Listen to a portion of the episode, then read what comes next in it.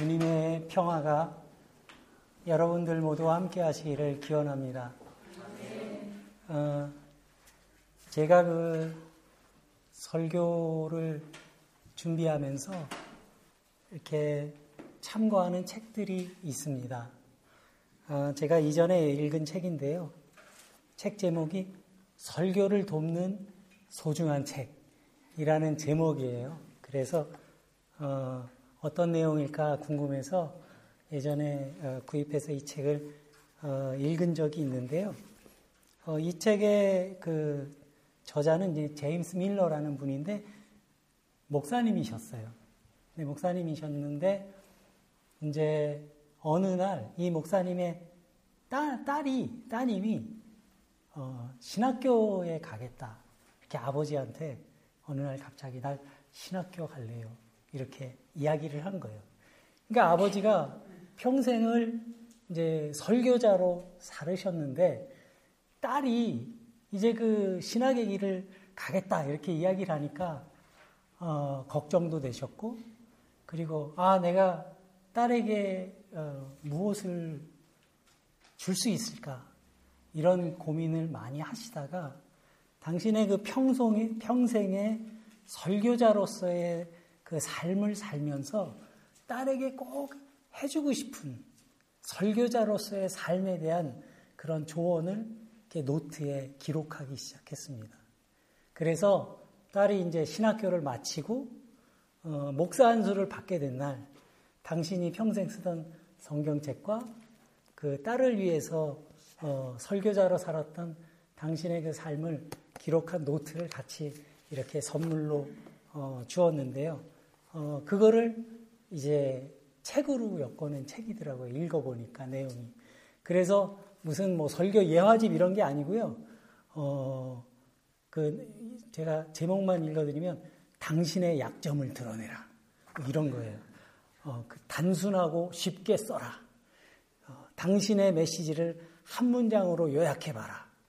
어, 읽을 수 있는 모든 것을 읽어라. 뭐 이런 그 설교자로서 살아가는 그 삶에 대한 그 아버지로서의 어, 조언을 어, 딸에게 전해준 건데요. 어, 제가 이, 오늘 말씀을 준비하면서 어, 이 책이 어, 생각이 났어요. 그 왜 그러냐 하면 그 딸의 입장에서 봤을 때는 얼마나 이게 아버지의 소중한 유산이에요. 그죠? 그리고 딸을 향한 그런 사랑이 담겨 있고 또 아버지로서의 그런 마음이 전해져서 아마 그 아버지가 이 세상에 그 안 계셨을 때도 아마 그 딸은 그 노트를 보면서 언제나 그 아버지의 사랑과 아버지의 그 마음을 어 이렇게 느낄 수 있지 않았을까. 저는 이제 그런 생각을 어 했습니다. 그런데 여러분, 우리들에게도 어, 여러분들은 이제 설교자의 삶을 살지 않았고 그런 아버지를 두진 않으셨지만 우리들에게도 우리가 그러한 마음으로 대할 만한 책이 한 권 있지요. 있지요. 있어요, 없어요? 정말 진실한 신앙의 삶을 우리가 살아가기를 원한다면 그, 그 책이 한 권 있어야 됩니다. 그 책이 어떤 책일까요? 바로 우리가 가지고 있는 이 성경 말씀이에요. 우리가 이 성경 말씀을 어떻게 대하느냐에 따라서 우리의 신앙생활의 모습도 아마 많이 달라질 겁니다. 여러분들께서는 이 성경 말씀을 어떤 마음가짐으로 대하십니까? 만약에 이 말씀이 우리에게 어, 그저 도덕적인 어떤 지침이나 그 율법으로만 우리가 이 말씀을 대한다면 성경책은 거기에 머물러 있을, 있게 될 겁니다.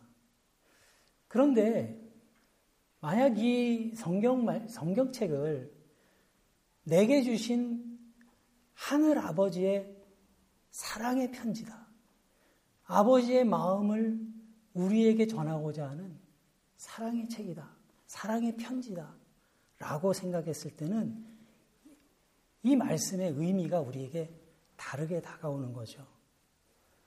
만약에 이 말씀이 정말 이 어, 설교자로 살아가게 된 이 딸처럼 아버지의 그 노트가 내 삶의 길을 인도하는 내 영혼의 길을 이끌어주는 아버지의 마음이요 아버지의 편지라고 생각한다면 우리는 분명히 이 성경 말씀을 대하는 태도가 많이 달라지게 될 겁니다.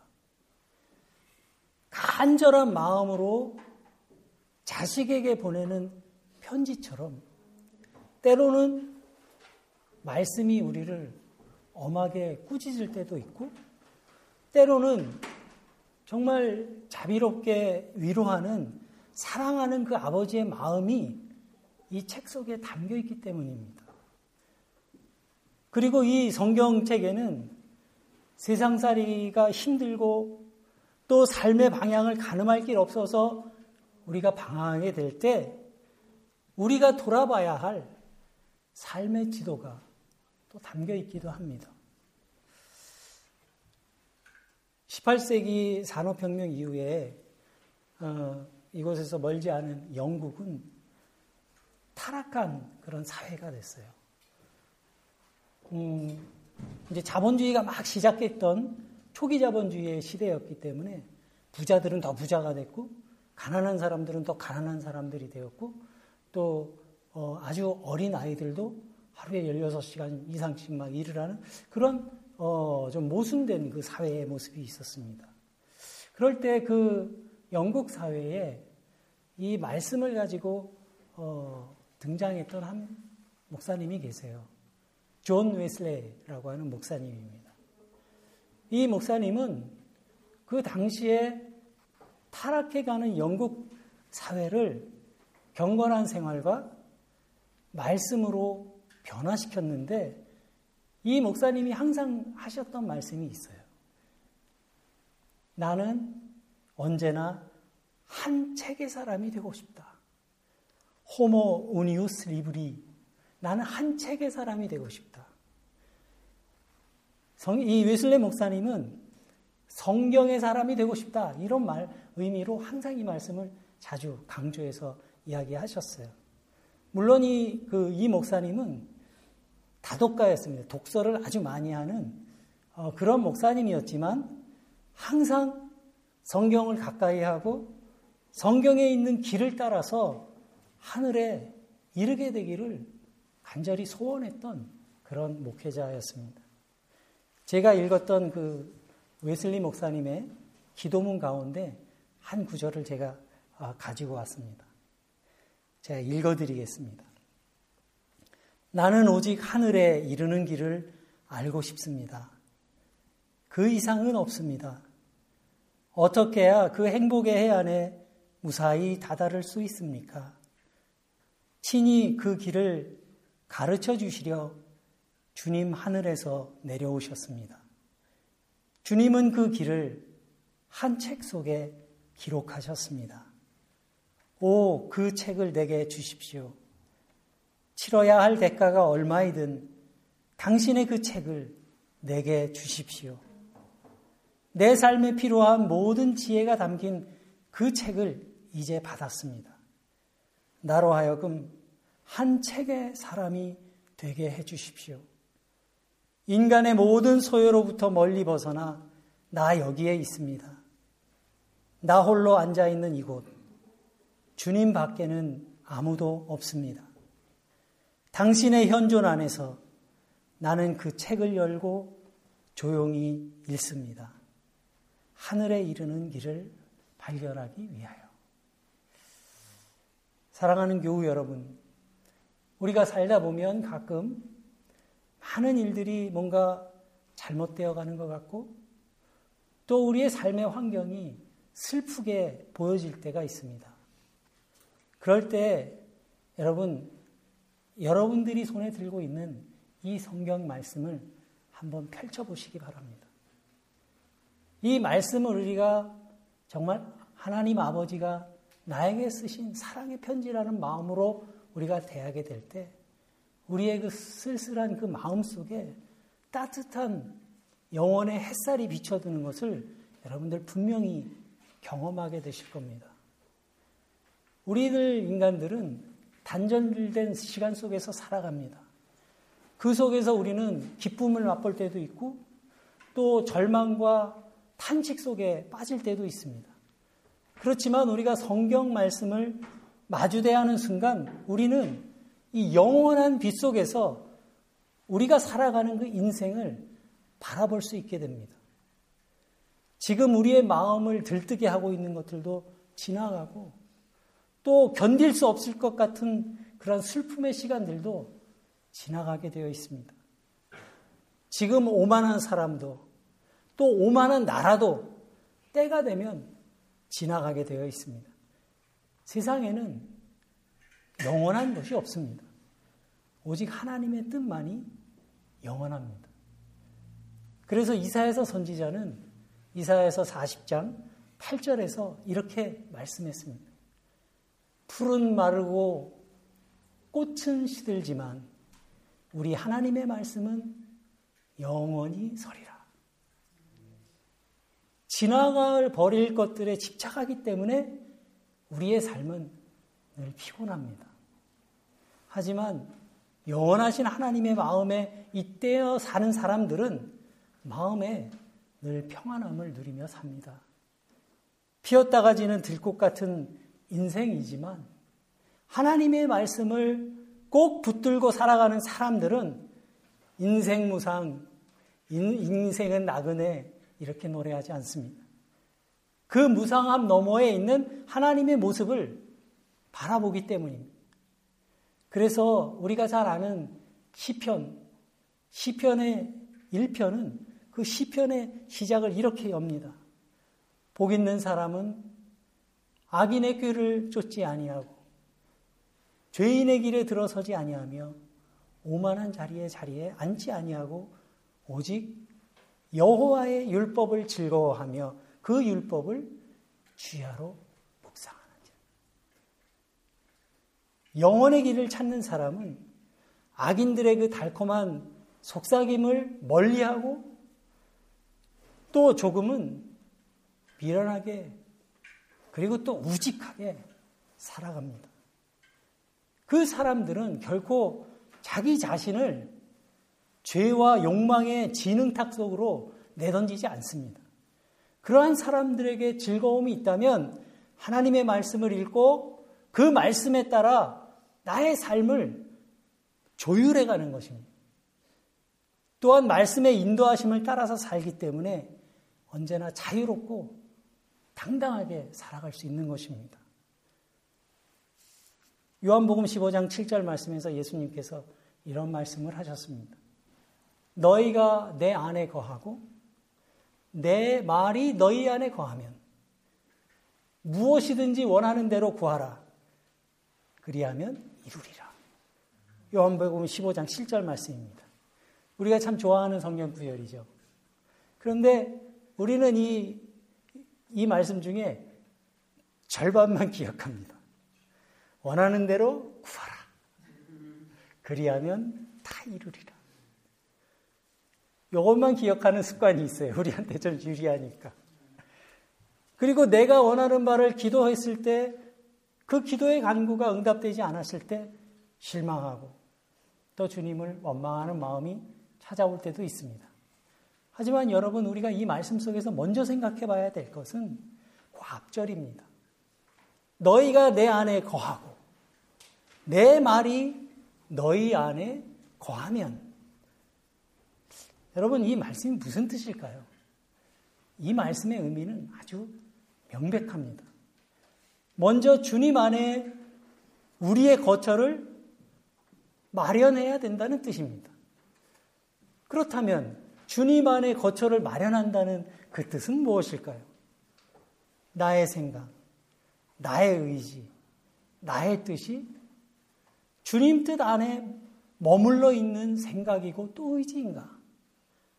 나는 말씀이 주인이 되는 삶을 살아가고 있는가?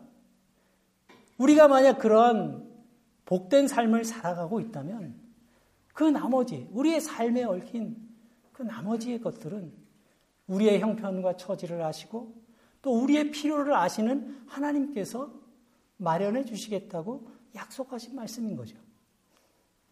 여러분, 말씀은 사건을 일으키는 것입니다. 하나님께서 말씀, 빛이 있으라 하니 빛이 생겼어요. 말씀은 사건을 일으킵니다. 예를 들어서 제가 이제 집에서 서재에서 성경도 읽고 책도 읽고 또 예배 준비도 합니다. 제가 서재에 있을 때 제 아내가 어 이제 저희 이제 뭐예요 다른 방에서 부엌에 있는 방에서 식사하세요 이렇게 부릅니다. 그러면 그 얘기를 들은 저는 제가 하던 일을 멈춰놓고 아내가 부른 곳으로 갑니다. 여러분 이와 똑같습니다. 하나님의 말씀이 우리 안에서 울려오면 우리는 그 말씀에 응답해서 무언가를 하게 되어 있습니다. 만약에 우리의 마음 속에 뭐 용서하라 이런 말씀이 울려온다면 우리에게 용서할 수 있는 능력이 생기, 생기죠. 말씀에 의지해서. 나 스스로는 용서하기 힘들었는데 그 말씀 속에서 울리는, 내 마음 속에 울리는 그 말씀 때문에 우리가 용, 용기를 얻게 되는 겁니다. 아니면 너희가 먹을 것을 주어라. 이런 말씀을 우리가 읽고 그 마음, 말씀이 내 마음 속에 울리면 우리는 굶주린 사람들을 먹이기 위해서 내가 할 수 있는 일을 찾게 됩니다. 또 어떤 선택의 갈림길에 우리가 놓여 있을 때 좁은 길로 가라. 이러한 말씀이 우리의 마음을 울리게 되면 우리는 어려움을 무릅쓰고 의의 길을 거들, 걸어갈 수 있는 그런 용기를 얻게 되는 것입니다. 불화와 갈등의 현장에서 화평케 하는 사람이 복이 있다. 라고 하는 그 말씀이 우리의 마음 속에 울림이 되고 떠오른다면 우리는 즉시 그 갈등과 불화를 극복할 수 있는 그러한 길을 찾게 되고 우리가 그런 역할을 할 수 있는 사람이 되어가는 겁니다. 그래서 사도 바울은 그 이제 밀레도 바닷가에서 에베소 교회의 장로들과 작별하는 장면이 사도행전에 나와요. 거기에서 이 장로들에게 헤어지면서 신신당부했던 말씀이 있어요. 사도행전 20장 32절의 말씀인데요. 여러분들 성경 갖고 계시면 한번 찾아볼까요? 사도행전 20장 32절의 말씀입니다. 사도 바울이 에베소 교회의 장로들과 헤어지면서 신신당부했던 어, 이제 부탁의 말씀이에요. 함께 읽어보겠습니다. 시작. 지금 내가 여러분을 주와 및 그 은혜의 말씀에 부탁하노니 그 말씀이 여러분을 능히 든든히 세우사 거룩하게 하심을 입은 모든 자 가운데 기업이 있게 하시리라. 여기서 예, 한국 성경이 좀 어려워요. 기업이 있게 하시리라는 말씀에서 이 기업은 무엇을 말하는 것일까요? 회사를 말하는 걸까요?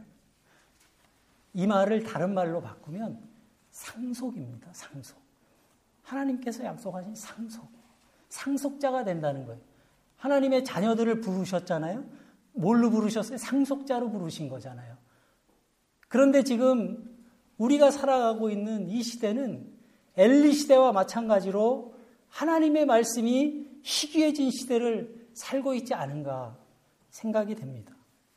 이 땅에 교회도 많고 성도도 많은데 말씀 안에서 살아가려고 애를 쓰는 사람들은 그리 많아 보이지 않기 때문입니다. 때로는 풍요로운 물질이 우리의 영혼을 질식시키기도 하고 또 우리가 정신없이 살아가는 그 분주한 일상생활이 하나님의 말씀이 우리 마음속에서 울려오는 것을 가려, 가로막기도 합니다. 그래서 예언자 아모스는 이러한 현실을 내다보고 이렇게 말했습니다. 아모스 8장 11절입니다. 주 여호와의 말씀이니라 보라 날이 이를지라 내가 기근을 땅에 보내리니 양식이 없어 주림이 아니요 물이 없어 가람이 아니요 여호와의 말씀을 듣지 못한 기갈이라. 양식이 없는 것도 아니고 물이 없는 것도 아니고 하나님의 말씀이 없는 기갈이라. 그러한 시대가 온다는 거예요. 나름대로 성경 공부 열심히 해보려고 하는 사람들 많지요. 또 성경을 열심히 읽, 기 위해서 노력하는 분들도 계십니다. 그런데 여러분, 아무리 성경에 대한 지식을 많이 쌓아도 그 말씀이 내 영혼을 때리고 울려서 뭔가 그것이 사건으로 나타나지 않는다면 그 사람이 성경을 천 번을 통독을 했다고 해도 소용이 없는 일일 거예요. 말씀이 내 삶으로 번역되지 못하고 우리의 머릿속에서만 맴도는 그러한 말씀이라면 그 지식이 우리 속에 쌓여서 유익한 영혼의 양식이 되는 것이 아니라 다른 사람을 판단하고 다른 사람을 정죄하는 교만과 편견의 도구로 바뀌기도 하는 겁니다. 어쩌면 우리가 가장 경계해야 될 것이 바로 이것인지도 몰라요. 우리는 그래서 이 성경 말씀 속에서 말씀이 온전한 육체가 되신 분을 우리가 알고 있습니다. 예수님, 예수님이 바로 그분이에요. 요한복음 오늘 1장 14절 본문의 말씀입니다. 우리 함께 함께 한번 읽어 볼까요? 14절의 말씀 시작 말씀이 육신이 되어 우리 가운데 거하심에 우리가 그의 영광을 보니 아버지의 독생자의 영광이요 은혜와 진리가 충만하더라. 저는 오늘 아기 예수님의 탄생을 기대하는 대림절 첫 번째 주일을 맞아 가장 먼저 생각한 것이 말씀이 육신이 되었다는 이 구절을 읽고 또 읽고 또 생각하고 또 생각해 봤습니다. 이 깊은 의미를 음미해 보고 싶었어요. 이 말씀은 구약 성경에서 늘 말씀으로 역사하시고 당신의 백성들과 함께 하셨던 그 하나님의 사랑과 긍휼이 이제는 육신이 되어서 이 땅에 오셨다는 뜻이죠. 낮고 낮은 베들레헴 마국간에 태어난 아기 예수의 모습을 통해서 말씀이 육신이 되셨습니다. 저는 신앙생활이 무엇인가를 설명해주는 가장 확실한 말이 이 말씀, 이 말씀 속에 숨어져 있다고 생각합니다. 신앙생활이라고 하는 건 말씀에 육신을 부여하는 그런 과정이라고 할 수 있습니다. 저는 예수님의 오심을 그렇게 이해합니다. 말씀이 육신을 입고 오셨다. 사실 이 성육신의 교리는 기독교의 아주 어려운 교리지만 이것을 쉽게 설명한다면 우리가 만약에 밥을 먹으면 그 밥이 우리의 살도 되고 우리의 피가 되어서 나라고 하는 나를 이루잖아요. 나로 살아가게 하는 것처럼 하나님의 말씀이 우리 안에서 울림이 있고 우리가 그 말씀을 먹었을 때 구체적인 우리의 삶으로 드러나야 하는 겁니다. 그것이 내가 돼야 되는 겁니다. 그것이 참된 신앙생활입니다. 그리고 그 모델이 우리에게 가까이 있지요. 바로 예수님의 공생의 삶입니다.